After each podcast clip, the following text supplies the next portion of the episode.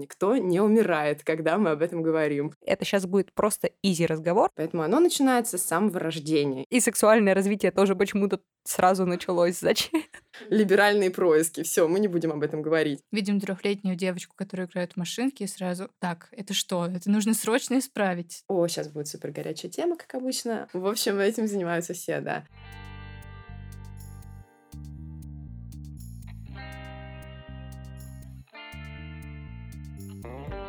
Привет, это «Разве секс?». С вами Алина Яськова и Алина Данилова. Мы собираемся, чтобы развенчивать мифы о сексе и разбираться в сложных вопросах, связанных с сексуальностью. И это последний выпуск нашего подкаста в этом сезоне.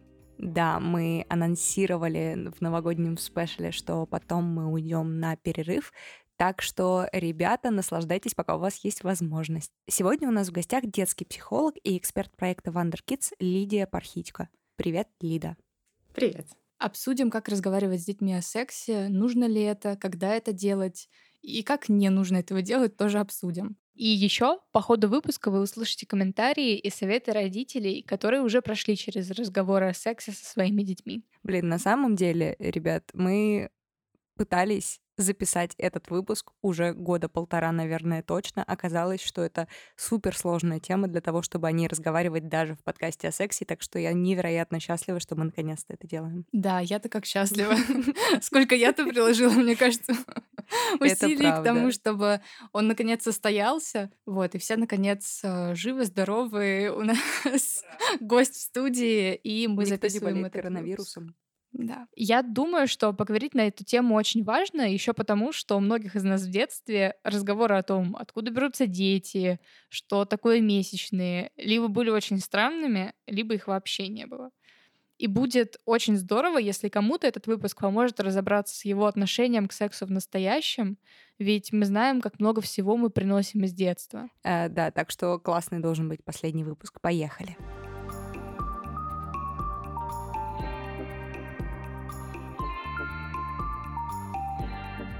Лида, расскажи давай сначала немного о себе и, наверное, о проекте WonderKidz. Почему вообще позвали именно тебя?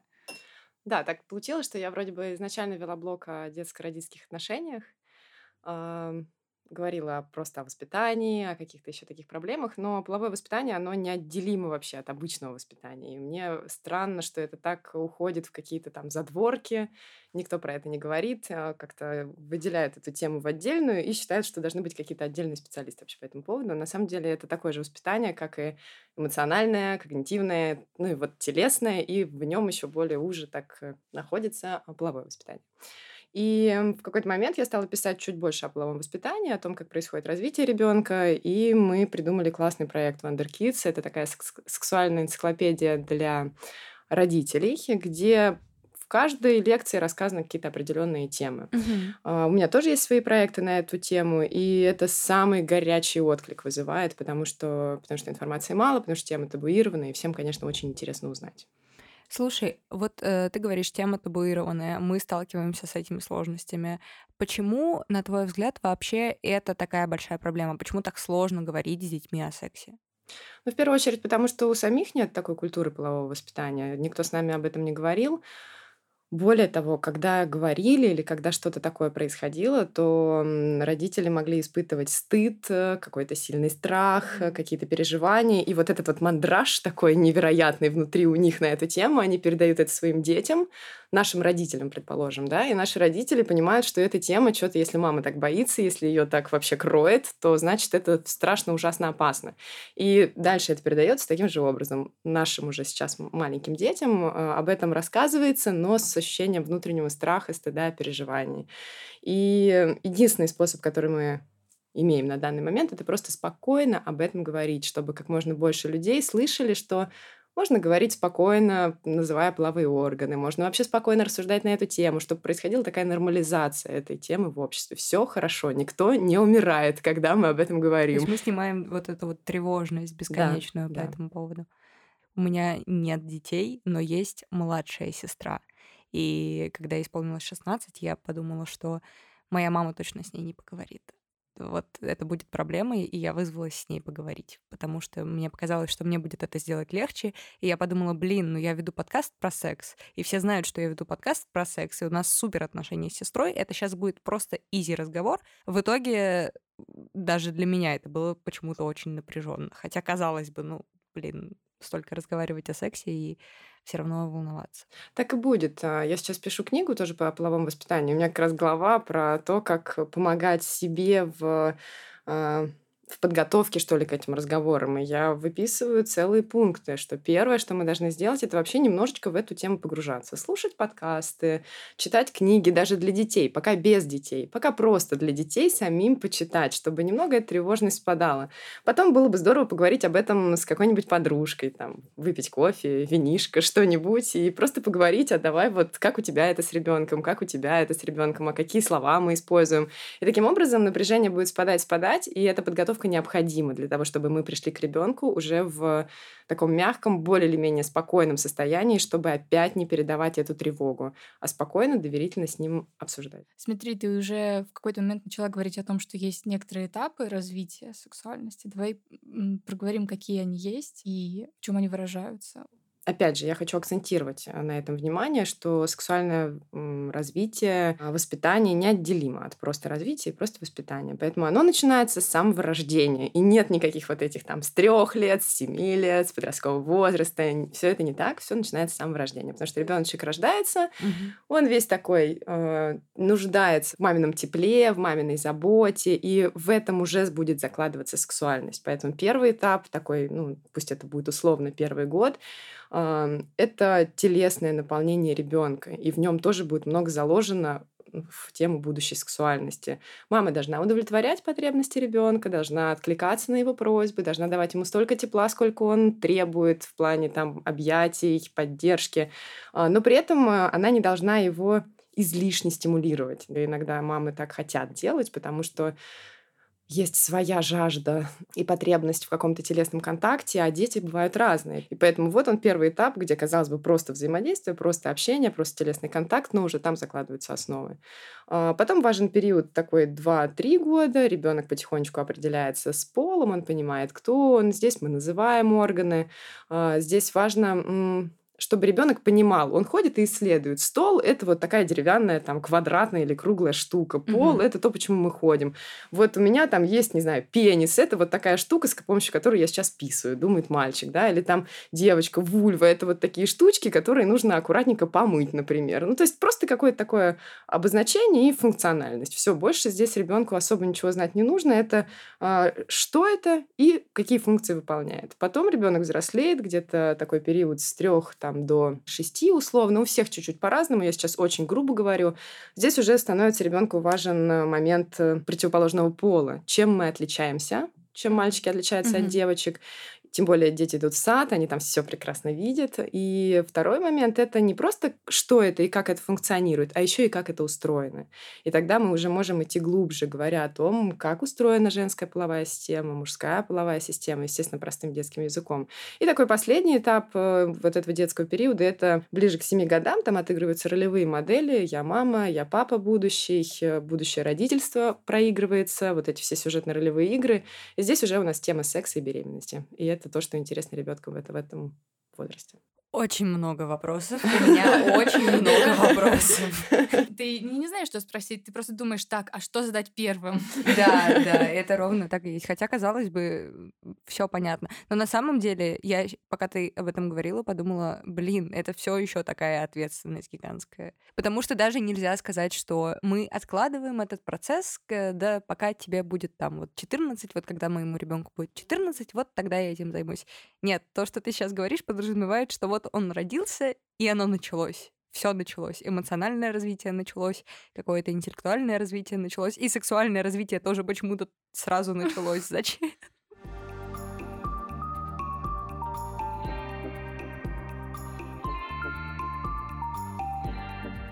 Привет, меня зовут Арина Винтовкина, я секс-блогер, секс-просветитель, а еще психолог, сексотерапевт и журналист. И мама, да, я мама девочки 8 лет. На самом деле глобально стеснение одно. Взрослому человеку сложно говорить о сексе. Со взрослыми людьми, с людьми, с которыми он этим сексом занимается, со своими родителями, со своими друзьями. А уж когда он начинает задумываться о том, чтобы поговорить о теле, о сексе, о сексуальности со своим ребенком, тут вообще начинается разрыв шаблона. И вот эта вот дорожка к легкому, понятному и полезному разговору с ребенком начинается с того, что ты просто тренируешь себя на разговоры о сексе с другими взрослыми людьми.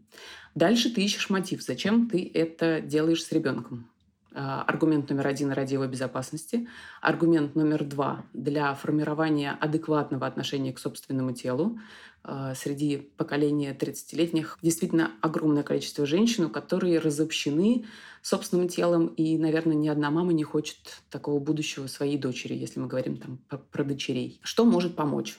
Книжки. Хорошие книжки, которые ты читаешь вместе с ребенком. Книжки, опять же, у нас есть более консервативных взглядов, а есть более такие секс-позитивные, более про широкое восприятие сексуальности. И тут важно эту книжку не просто купить, а прочитать ее самой или самому и понять, насколько тебе комфортно обсуждать эти темы. Дальше эту книжку нужно занести ребенку.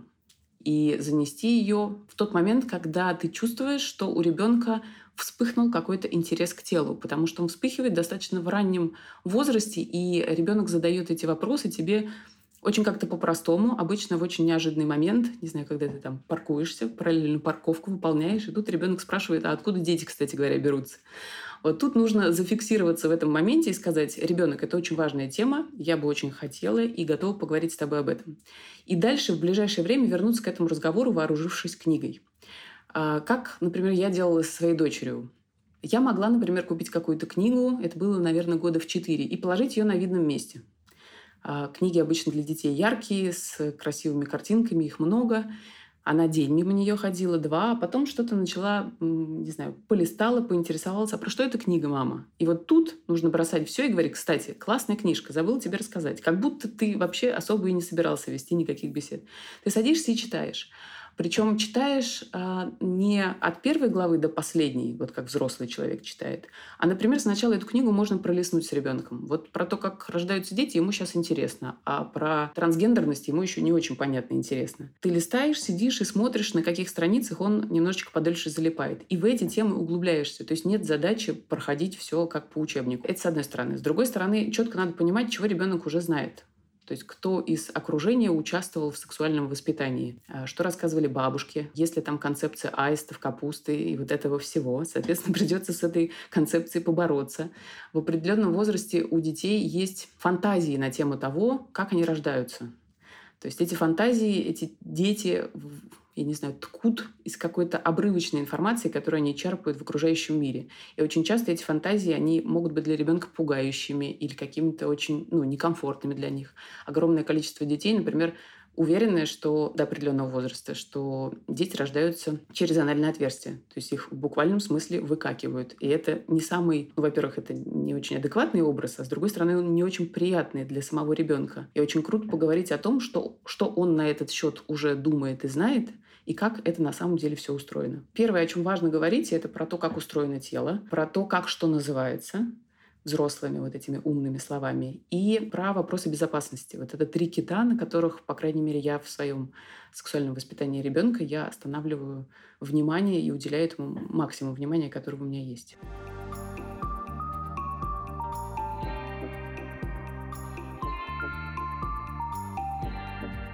Ну вот мы говорим о том, что это важно, а что может произойти, если не делать этого?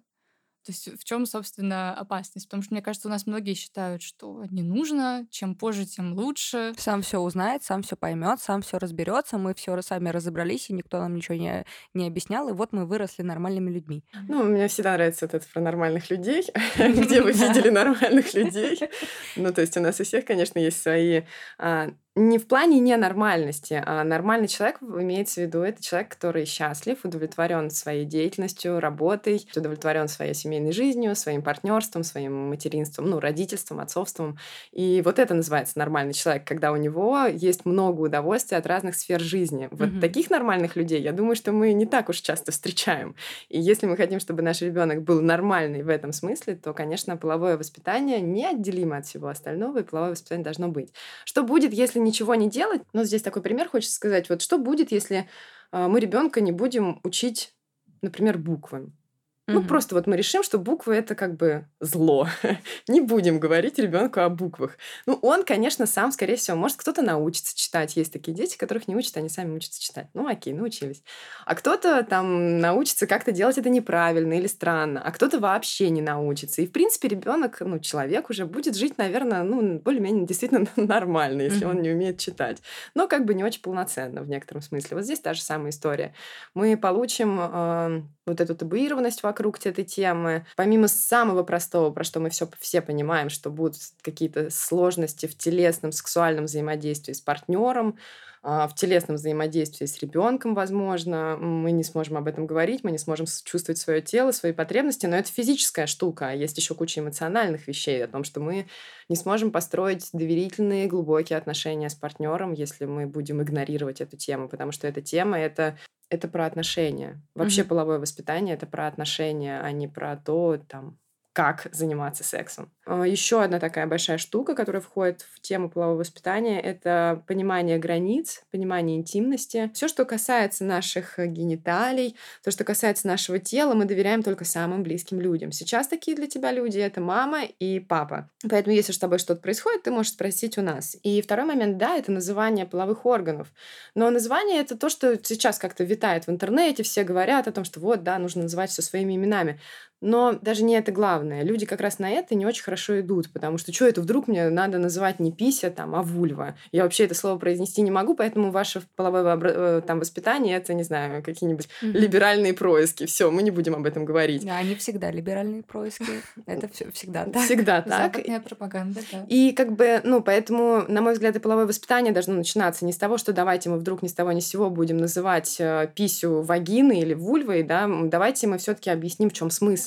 А смысл как раз в том, что ребенок должен заявить о своих границах. И это это прям 3% из всей этой темы про границы, это про то, что нужно правильно называть органы. Все остальное мы просто должны ребенку объяснять, что с ним происходит, что нормально, что ненормально, как отказать, сказать «нет» сверстнику или взрослому тем более. Если кто-то вдруг предлагает тебе какие-то игры, или какие-то прикосновения, или что-то такое, и ты понимаешь, что это та зона, которая никак только для самых близких, то ты можешь сказать: нет, пожалуйста, этого не делай. И я предлагаю всегда ребенка учить таким, уровнем. То есть на первом уровне мы говорим: пожалуйста, нет, мне это не нравится.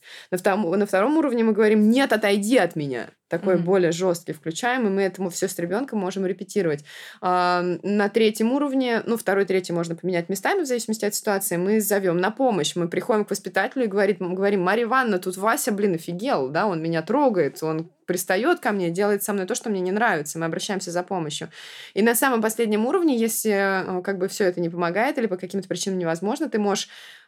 Это такой красный свет, и дается добро на все что угодно. Хоть шари, хоть кричи, хоть царапайся, обзывайся, вопи, делай все что угодно. И мы это объясняем ребенку, что есть разные уровни. Знаешь, мне кажется, это очень хорошо еще в том смысле, что, например, если ребенок сталкивается с каким-то повышенным вниманием или попыткой вовлечь в какие-то игры или с домогательствами, которые связаны с гениталиями, может потенциально возникнуть ситуация, в которой он об этом не говорит, потому что он, например, боится или стыдится просто назвать эти органы. Что сказать, например, «Вася щипает меня за руку» — это легко, а сказать, что «Вася потрогал мой пенис» — это сложно.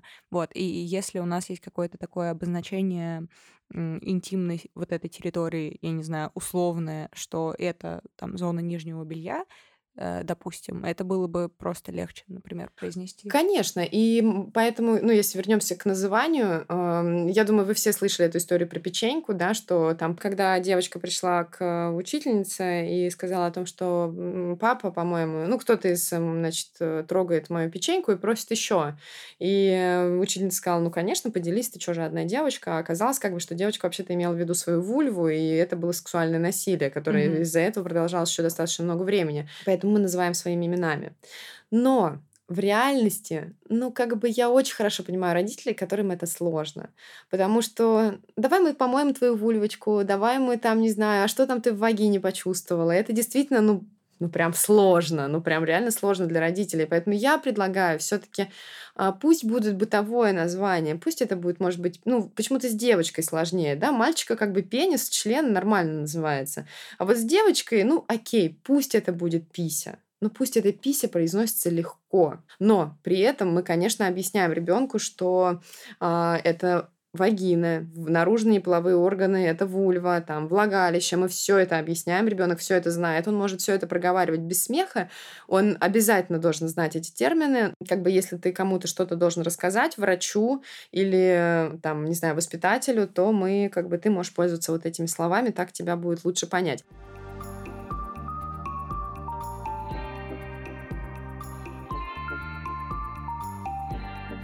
Заботиться нужно не только о детях, но и о себе. Мы много говорим о том, что сексуальность связана и со всеми другими сферами нашей жизни, и этот выпуск не исключение. Сегодня мы хотим рассказать вам о едином фитнес-абонементе FITMOST. Ко мне ненадолго присоединяется Маша, как самая опытная фитмостерша в нашей редакции.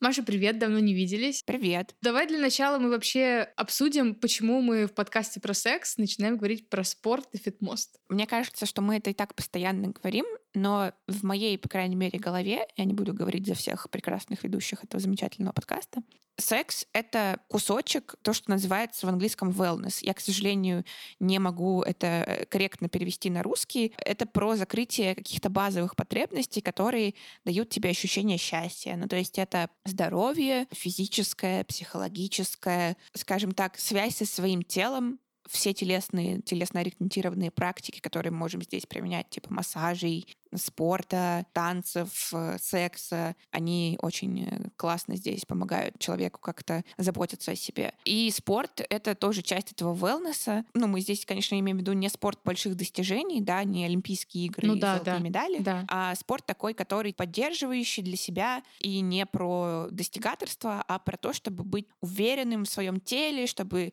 иметь с ним классную связь, потому что это всегда очень классно защищать тебя от падений на льду, не знаю, каких-то таких ситуаций экстренных. И для секса тоже очень удобно. Ты лучше понимаешь, какие позы тебе сможешь долго претерпеть, а какие нет, где твоя поясница скажет «до свидания». Сколько раз мы говорим ли про оргазмы и то, что как хорошо изучать свое тело, и это повлияет на качество и количество, возможно, ваших оргазмов. Спорт этому косвенно тоже способствует. Ты можешь больше фокусироваться на удовольствии, потому что бывает такое, что ты во время секса фокусируешься на том, что сколько я еще протяну-то. Через сколько начнет болеть шея.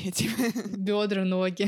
Не знаю, насколько это иллюзорное, не иллюзорное, но чем лучше, очевидно, ты знаешь свое тело, тем легче тебе раскрыться перед другим человеком, тем меньше ты думаешь о том, я не говорю про худобу или стройность, или накачанность, или что угодно в данном контексте, исключительно про то, что когда твое тело сильное, когда ты знаешь его возможности, это очень влияет на твое восприятие себя как некого сексуального человека. Хотя сказать объекта, не буду никого объективировать.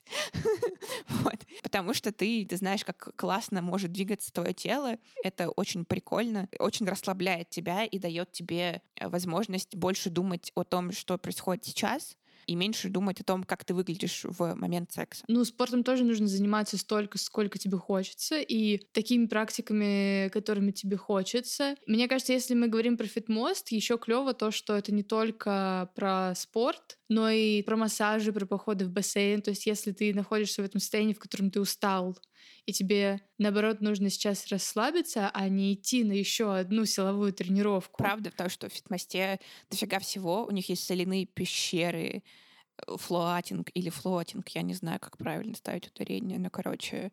Плюс в фитмосте куча медитаций. Если вы никогда не занимались медитациями и боитесь, что сами не справитесь, кажется, очень прикольно сходить на медитацию с каким-то классным инструктором, который вам все расскажет и покажет. Фитмост есть в многих городах. У них в каждом городе подключена куча студий. Как это работает? Ты заходишь в приложение Фитмоста, выбираешь студию, которая рядом с тобой или рядом с работы, или не рядом, и ты хочешь куда-то поехать. Вот. Выбираешь время занятия, бронируешь там занятия, приходишь в студию, показываешь там специальный код, говоришь: я по фитмосту, они такие: о, супер, отмечают тебя, и ты идешь заниматься. Плюс у них есть всякие онлайн-штуки, к которым можно подключаться. Например, одна из моих самых любимых йога-студий. Они проводят онлайн-уроки. Очень удобно во время обеденного перерыва, потому что я не успеваю, естественно, смотаться на Пушкинскую и обратно. В общем, почему я тут? Почему тут нет Алины? Почему тут оказалась я внезапно? Потому что я пользуюсь фитмостом уже больше года, уже почти 2 года. О, офигеть! Я до этого, наверное, в каких-то выпусках говорила, что я тот человек, который не любит спорт, можно сказать, ненавидит. И теперь я занимаюсь 7 раз в неделю, у меня есть личный тренер. Как такое случилось? Я просто сидела на антидепрессантах и очень сильно поправилась на них. И у меня были большие проблемы с принятием своего тела. Типа я не любила себя, и вот эти все штуки, когда ты смотришь в зеркало и не можешь понять, что это ты. И я подумала, что как только меня отпустят вот эти вот гормональные вещи, которые после антидепрессантов меня еще какое-то время преследовали, надо прибавить к здоровому какому-то питанию еще и спорт. И я, поскольку тогда не ориентировалась в студиях в Москве, ни в каких, не знала никакие там спортивные направления, все, что я знала о себе как о спортсмене, это то, что у меня очень плохая дыхалка и что у меня очень хорошая растяжка. Поэтому я нашла ближайшую к дому студию через Фитмост, которая мне понравилась, и начала ходить на растяжку. Мне очень нравилось, я начала ходить в другие студии, я начала ходить на йогу, потом начала ходить на сайклинг, я даже не знала, что такое есть. Сайклинг — это когда сидят куча людей на велотренажерах, и они не просто в каком-то спокойном темпе едут, а они прям драйвово, вот под музыку, там есть разные упражнения, можно даже танцевать на байках. Это вообще для меня, конечно, загадка была. Помню, что у тебя несколько недель подряд бывали сторис сайклинга, где параллельно был просмотр «Секса в большом городе», да. И это супер вдохновительно, конечно. Да-да-да, ну это такой типа лайтовый, конечно, но это было супер приятно, это прям одни из самых приятных воспоминаний 2019 года. Ну, вообще в самом Фитмосте в приложении есть отзывы. Я их всегда заранее читаю перед тем, как пойти на тренировочку. Собственно, я так выбираю тренировочки и тренеров. Там есть вообще странные штуки, типа метание топоров. Все время хочу сходить на метание топоров. Да. Ну, типа спортивное метание топоров. Я все время хочу на него сходить. Но у меня пока не хватает, не знаю, сил на это, моральных. Но звучит как полный прикол. Ну, то есть должно быть офигенно круто. Ну, и от стресса должно здорово избавлять на самом деле. Так что мы очень рекомендуем всем Фитмост. В фитмосте не обязательно умирать на тренировках, можно находить баланс между спортом и восстановлением. Можно выбирать не только силовые тренировки и сайклинг, но и танцы, массаж и медитации, и даже метание топоров. Я теперь тоже загорелась метанием топоров. И у нас, более того, есть промокод, который дает скидку 15% на первый абонемент в фитмосте сроком на месяц абонемент. Вот. Он действует до 31 марта. И промокод, конечно же, это «Разве секс», как обычно. Мы еще оставим ссылочку, по ней можно кликнуть, и там автоматически применится промокод. Ищите все в описании выпуска.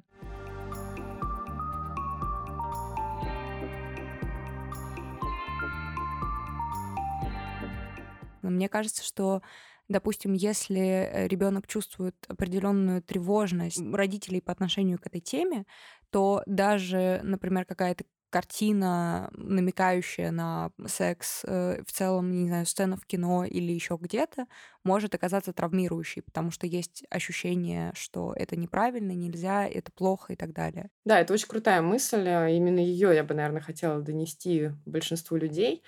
И из нее так плавно вытекает: не нужно вот прям слушать внимательно там сексолога, психолога и понимать, ага, в 2 года я должна сделать вот это, в 5 лет вот это, и если я это не сделаю, то все кошмар. Нет.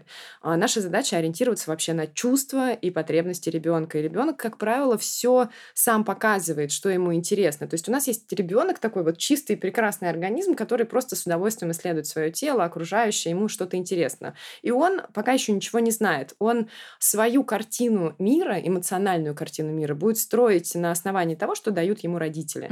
И если родители в этот момент будут эту картину мира окрашивать в стыд или там, в страх или еще во что-то, то это действительно станет травматичным для ребенка. Поэтому мы ориентируемся на чувства ребенка и стараемся просто отразить весь спектр. Даже если, например, сейчас будет супергорячая тема, как обычно, мастурбация. Да, если ребенок 2 лет, 3 трогает себя, это постоянная тема, ко мне постоянно эти обращения приходят. Ребенок трогает себя, и мама мне говорит: о, ужас, это кошмар, его нужно от этого отучить, какая стыдоба. Она транслирует ребенку только чувство стыда. И я начинаю спрашивать маму: а расскажите, как вам кажется, почему ребенок это делает? Ну вот как вы думаете, что он в этот момент испытывает? На самом деле этого вопроса достаточно для того, чтобы мама задумалась и начала так говорить: ну, наверное, ему интересно. Может быть, еще приятно, ведь это же действительно очень такие тонкие органы, мы знаем все, что там много нервных окончаний. И она начинает перечислять, что ему приятно, интересно, там, не знаю, он от этого успокаивается, еще что-то. Еще он немножко стесняется, потому что это такая понятная тема, никто этого вокруг не делает. То есть мы находим 5 чувств, которые происходят с ребенком. И задача мамы — отразить ему все эти чувства.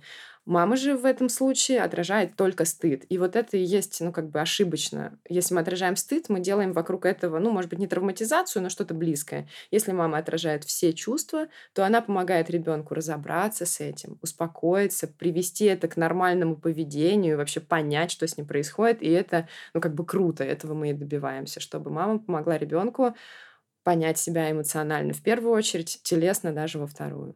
Опять же, например, ребенок идет и в детском саду всем показывает голую писю или попу, или, предлагает поиграть в доктора, или мастурбирует навязчиво много, да, не так, как это в норме, а много. Или там еще какие-то такие странные действия производит, то мы должны понимать, что этот ребенок, он не плохо себя ведет. Это не то вообще, что нам нужно. Он не... Если мы его поругаем, мы ничего не решим, потому что ребенок так делает из-за того, что его эмоции переполняют, он с ними не разобрался, он там злится, и он не понимает, почему он это делает, этого много, тревоги много, там разных чувств много, и он начинает хоть куда-то это сбрасывать, вулкан так разрывается, он может начать драться, может начать мастурбировать, может начать заставлять своего одноклассника там играть с ним в доктора, например. В доктора я имею в виду вот такие вот странные эти все игры.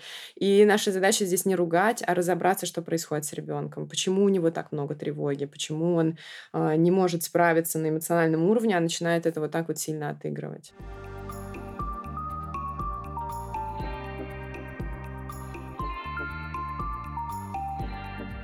Мальчики и девочки вообще все время отыгрывают ролевые модели. Поэтому абсолютно нормально, что вот мама там готовит, и у нее мальчик начинает готовить, и тут же он по молоточкам стучит, потому что он видел, как папа это делает, и тут же он машинку возит. То есть это нормально, что он повторяет разные какие-то модели, и мальчиковые, и девочки. Мы нормально к этому относимся. Ровно как и девочка, которая может носиться там с мечом, не знаю, с пистолетом, там с машинками, потому что она делает это как папа, и она делает это как мама, тоже готовит еду и ухаживает за детьми. И мы спокойно относимся к разным проявлениям. Я вот тоже слышала от знакомых, когда они начинают очень опасаться, если девочка вдруг играет в машинки. А я знаю, что очень многие вообще в детстве играли в машинки, и мы же при этом совершенно нормально относимся к тому, что взрослые женщины водят машины и вообще ими интересуются, да, то есть кто-то занимается даже гонками, и нам совершенно с этим окей. А тут мы видим 3-летнюю девочку, которая играет в машинки, и сразу... Так, это что? Это нужно срочно исправить. Так нельзя. Есть такая история о том, что с девочками о сексе, менструации и всем, что еще касается полового воспитания, должны говорить только мамы, с мальчиками только папы. Так ли это? и как на самом деле нужно. Снова повторяю круговую мысль, которая должна сегодня пройти пунктиром через весь выпуск, это то, что мы ориентируемся на чувства ребенка и на свои собственные чувства. Если мы будем думать о том, как надо, то это приведет к плохим всегда результатам. Ну, то есть, если мы будем слепо и жестко следовать этим правилам. Есть, конечно, рекомендации, что, например, после 7 лет или ближе к подростковому возрасту все-таки лучше, когда с девочкой говорит мама, с мальчиком говорит папа. Да, это, конечно, классно и здорово, если бы так было реально, потому что я проводила курс по половому воспитанию, и мне написало множество одиноких мам и спросили, а нам-то, что делать? У меня нет никого, куда мне его отвезти? Кому мне не подойдешь же? И тогда мы делаем выбор. Мы его поведем к какому-нибудь незнакомому мужику-сексологу, например, или андрологу, который ему что-нибудь расскажет, и это будет незнакомый чужой мужик. Или это будет стресс, скорее всего. И это будет стресс, да. Или это будет своя мама, которая не мужик по определенным обстоятельствам, но зато есть доверие. И здесь мы просто ориентируемся на ситуацию. То есть вообще по поводу полового воспитания, уже ближе ко всем этим сексуальным темам, мы просто обозначаем чувства, как мы уже сказали, и оставляем открытой дверь. И здесь я советую все-таки обращать внимание на то, у кого ближе доверие и кто проще про что-то говорит. Например, мама, может быть, будет проще говорить о чувствах с ребенком. Ты это испытываешь, это. А папа, может быть, спокойно, без стеснения объяснит, как устроено, зачатие, например. Или он объяснит, как устроено что-нибудь еще. Слушай, а это хорошая идея, например, ребенку объяснять немножко через какие-то другие биологические примеры. В том смысле, что например, я просто пытаюсь представить себе разговор про зачатие, и я думаю, было бы прикольно поговорить, про рыб, про птиц, про, львов, про кого-то еще, и объяснить, что это не такая какая-то странная пугающая тема, а что это такой . Или так не надо делать? Тут я бы начала спрашивать, а почему вы взяли, если бы это была мама какая-нибудь, почему вы взяли, что секс у львов или у обезьян менее пугающий, чем... Зачатие у львов менее пугающее, чем у взрослых людей. А самое главное, почему вообще зачатие вас пугает? Это такая ужасная, страшная вещь. Ну, то есть даже мы с вами говорим сейчас о сексе, мы тут подкаст такой записываем, и все равно у нас сильны эти предпосылки, потому что хочется куда-то пойти в какие-то дебри, в какие-то лишние... Я подумала, что это было бы интересно. Это интересно, но это не не обязательно. Ну, то есть, какие здесь есть темы о том, как мы говорим с ребенком? Мы что точно не делаем, мы не используем абстракции. Волшебный мир соединяется в определенный момент. Это все вообще убираем, потому что... аистов. Да, я тоже капусту тоже. Все, в борщ отправляем капусту. У меня родители такие... нашли тебя в капусте. И я такая, это все фигня. Потом через год я вижу в семейном альбоме реально фотка. Мама сидит рядом с капустой. И я была умным ребенком, я понимала, что это булшит. Но на секундочку я подумала, а может быть, правда? А может, правда все-таки ты в капусте? Так вот, сейчас будет еще один такой заплыв. Чем сложнее тема, тем конкретнее мы должны о ней говорить. Развод, смерть, все, что касается тела, все, что касается каких-то жизненно важных процессов, мы не про дальнее плавание, не про какие-нибудь улетел на космос, и не про то, что аисты принесли. Объясняю, почему. У ребенка вообще мышление очень такое магическое, он весь в фантазиях, у него тут не стол, а кто-нибудь там живет, и он весь такой магический. И там и так очень много фантазии и тревоги. Наша задача показывать ребенку, как устроен реальный мир, и показывать его чувства по этому поводу. Так вот, реальный мир мы должны показать. Мы же не говорим ему, что это какой-то неведомый предмет, на котором собирается трапеза, я не знаю, у обезьян. И мы тоже, как обезьяны, тоже так едим. Нет, мы говорим, что это деревянный стол, он стоит на ножках, мы на нем едим обычную еду, мы говорим просто, чтобы там, нам не нужно ничего другого. Почему нам нельзя использовать фантазии? Пример. Значит, семья на консультации, девочка представляет, как она режет всех ножом. Фантазии у нее такие пугающие появились. Объясняем, рассуждаем, почему. Значит, родился ребенок, второй, младший, ему сделали маме делали кесарево сечение. Девочки объяснили, девочка уже взрослая, лет 6-7, ей девочки объяснили, что ты знаешь, маме просто разрезали ножичком живот и достали ребенка. все как бы нормально. Девочка такая, ну классно, классный ребенок. А теперь я прошу вас подумать, что у нас под, вот у нас, у взрослого человека, что у нас ассоциативный ряд какой возникает на тему «разрезали ножичком». Мы понимаем, что это скальпель, что это обеззараживание, что это операционное, что это дядя-хирург, весь такой классный. Супер, да, это наш жизненный опыт, мы на него оперлись. А теперь что такое «разрезали ножичком» у ребенка, который ничего этого не знает? А это мама, которая берет тесак и режет мясо на своем кухонном столе. Поэтому у нас это ассоциация стерильности врача доверия, а у ребенка это какой-то полный трэш в голове. И он представляет, как какой-то дядя, непонятно где, взял какой-то нож, которым режут мясо, и разрезал, вспорол маме там живот. Она знает, что это больно, она вообще не понимает, что это такое, и ее фантазии поплыли. Они стали достраивать эту картину. В итоге мы получили огромную тревогу по этому поводу у ребенка. Поэтому основной рекомендацией было это очень подробно объяснить, что такое зачатие, что такое роды, какими они бывают, какие бывают альтернативные способы там родоразрешения, что такое кесарево сечение, как это устроено. Стоило ребенку 25 раз про это поговорить, объяснить. Он построил картинку, мы посмотрели это там на разных картинках реальных, да, как это устроено. Все, тревога ушла. Поэтому мы даем ему конкретную информацию с конкретными названиями, и тогда там не будет никакой дополнительной истории. Вот во всех этих сложных темах. Еще раз. Секс, тело, как что устроено, разводы, смерти, там, ну, какие-то вот эти сложные вещи.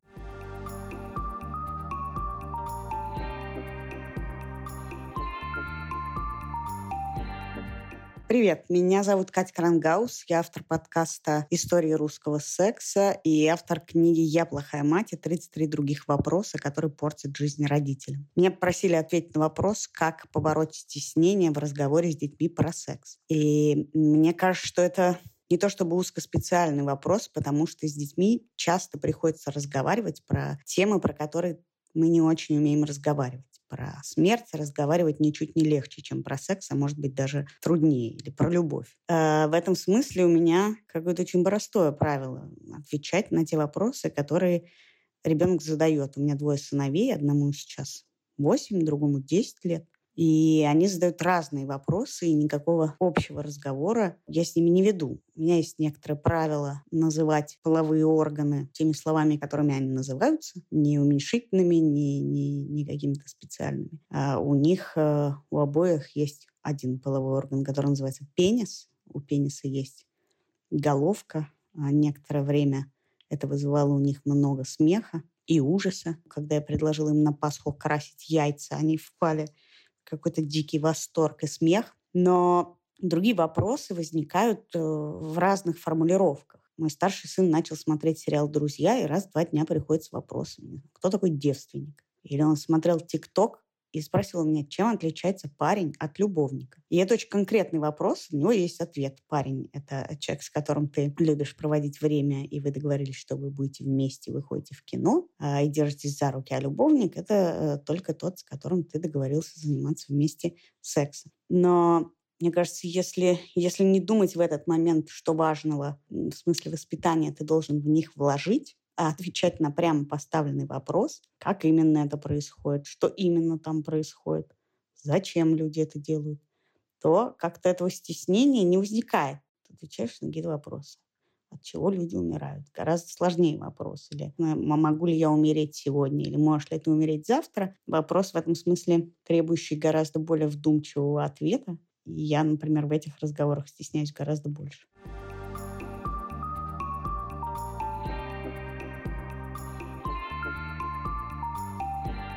Давай тогда затронем такую важную тему, чего не надо говорить и чего не надо делать. Потому что кажется, что здорово, когда мы все внимательны к своим чувствам, к чувствам ребенка, к его потребностям, но может же возникнуть ситуация, что мы скажем наоборот что-то лишнего, что ребенка травмирует.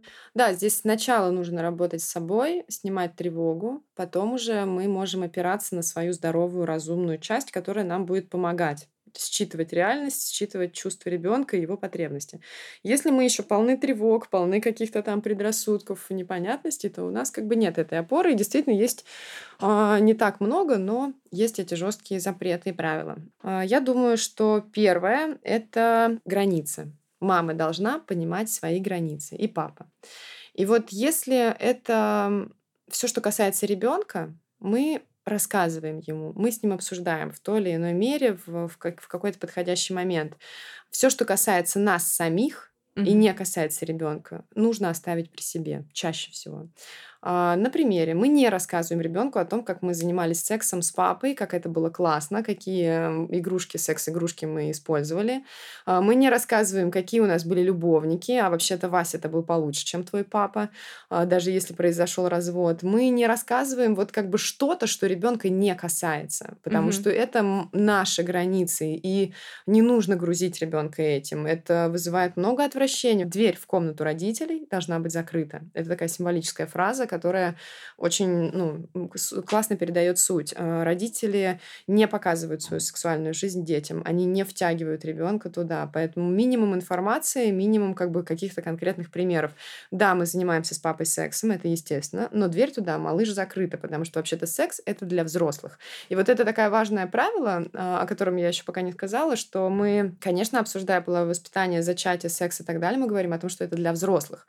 И так же, как мы, например, обсуждаем работу, а кем ты будешь, чем ты хочешь заниматься. Это же не значит, что мы прямо сейчас заставляем ребенка вот выйти в 5 лет, в 7 на улицу и пойти торговать мороженым. Да? Мы же обсуждаем это не для этого, мы просто строим его картину будущего. Работа для взрослых. Секс то же самое. Да, мы обсуждаем, что люди занимаются сексом, что у них рождаются от этого дети, что там, не знаю, что-то еще происходит. Но как бы это не про тебя сейчас, это не ты пойдешь сейчас это делать, ты сделаешь это потом, когда вырастешь. Мне кажется, что это может быть чем-то похоже на вопросы ребенка про то, что вы тут все пьете и почему кто-то так странно себя ведет. Да? Когда мы можем объяснить, что вот это алкоголь, он так работает, он вот такой бывает, он для взрослых. Да. Если все-таки произошло такое, что ребенок зашел в спальню родителей во время секса, или он что-то исследовал и обнаружил секс-игрушки родителей, то как в этом случае лучше себя повести?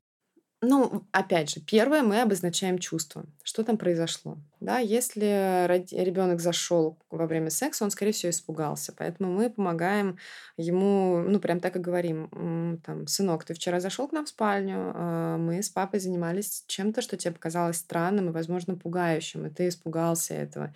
Мы не замалчиваем эту историю ни в коем случае, иначе ребенок будет ее помнить всю жизнь. Как бы тебе это было странно и страшно. Объяснили чувства. Дальше мы объясняем, что происходит, да, что такое секс. Если ребенку 5, он как бы вполне уже может об этом знать. И тут чуть-чуть такой виток в сторону. Вот помните, в самом начале я говорила об этих периодах, когда что кому мы как бы говорим, когда что кому интересно.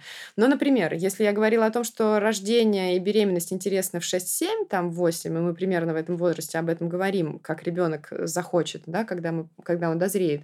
Но бывает так, что у ребенка родилась младшая сестра, и мама была с животиком и пошла рожать. И это могло произойти, когда ребенку 3-4. И тогда мы как бы идем немножко раньше объяснять про беременность на более простом уровне, но объясняем, потому что это произошло сейчас. То же самое здесь. Про секс мы как бы могли бы объяснить в 5, в 6, в 7 лет. Плюс-минус, да, там у всех детей по-разному. Но если вашему ребенку 4-5, и он застукал вас за сексом, то как бы придется сделать этот разговор сейчас, потому что это произошло, это будет его тревожить. Мягко, спокойно. На самом деле 4-5 лет нормальный разговор для обсуждения, очень простого обсуждения секса. Что вообще такое происходит. Успокоили чувства, объяснили, что произошло, и сказали правила. Мне очень жаль, что ты зашел, потому что это тебя испугала. Мне жаль, что мы как-то не очень, может быть, правильно организовали это пространство. Извини, что мы тебя испугали, потому что это вот тема взрослых. Да, это то, что происходит между взрослыми, и пока еще мир взрослых для тебя немножко закрыт. Ты не ходишь с нами на работу, ты не пьешь с нами вино, ты не ходишь там с нами в кино или на вечеринки, или там... Или не смотришь страшные фильмы. Не смотришь страшные фильмы, да, не там ездишь в командировки, не готовишь ужин. Не ездишь один на метро. Да, не ездишь один на метро, и то же самое здесь. Мир взрослых для тебя закрыт, поэтому это та тема, которая пока для тебя закрыта, ты как бы не должен ее видеть. Но пугаться тебе тоже здесь нечего. Вот примерно такой разговор происходит. Что если мы перевернем эту ситуацию? Если родители вдруг зашли в комнату, когда ребенок мастурбирует, точнее, не ребенок, а подросток. Ребенок тоже мастурбирует, и взрослый мастурбирует, и ребенок делает это еще и во внутриутробном возрасте, когда он еще даже не ребенок. Да. В общем, этим занимаются все, да. Значит, что мы делаем? Мы, понятно, что не ругаем.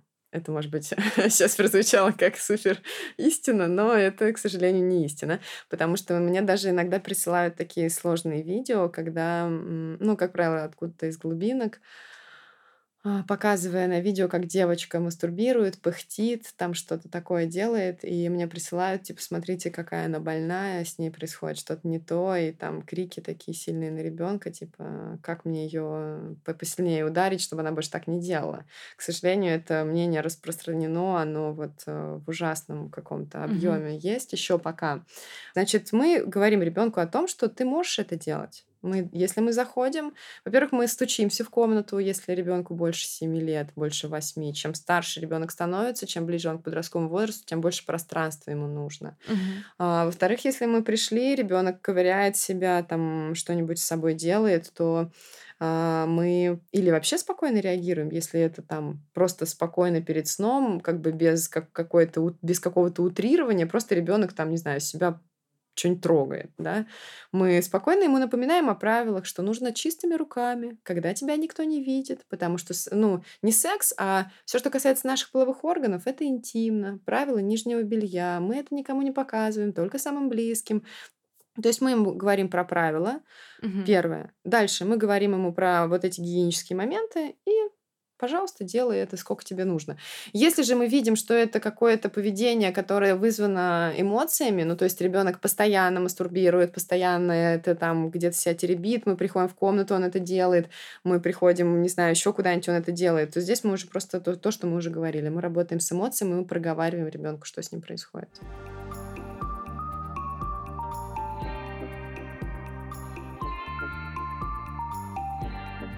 Лида, спасибо, что пришла. Мы очень рады, что, наконец, эта запись состоялась. Ура! Мне кажется, что вот эта история про то, что нужно снять тревожность с этой темы, она еще надолго останется в моей голове. Ну, потому что это фундамент для всего остального. Мы 2,5 года разговариваем о сексе, пытаемся какое-то просвещение. И, как всегда, не только про секс. Да, в массы. Подписывайтесь, кстати, на блог Лиды и смотрите проект WonderKidz. Все ссылки мы оставим в описании. Да, надеемся, что вам это будет полезно. Лида, спасибо большое еще раз. Спасибо вам. А мы напоминаем, что это был последний выпуск 6-го сезона подкаста «Это разве секс?». Ребята, мы уходим в отпуск, но не теряйте нас. Мы все еще будем писать в Телеграм-канале, в нашем Инстаграме. Будут новости, будут новые проекты, так что остаемся на связи. На этом все. С вами был подкаст «Это разве секс?». Ставьте нам оценки, пишите комментарии. Это помогает другим людям узнать о нас. А свои предложения и вопросы, и комментарии пишите нам на почту или в Telegram-бот. Все контакты можно, как всегда, найти в описании подкаста. Не бойтесь своих желаний и не забывайте о контрацепции.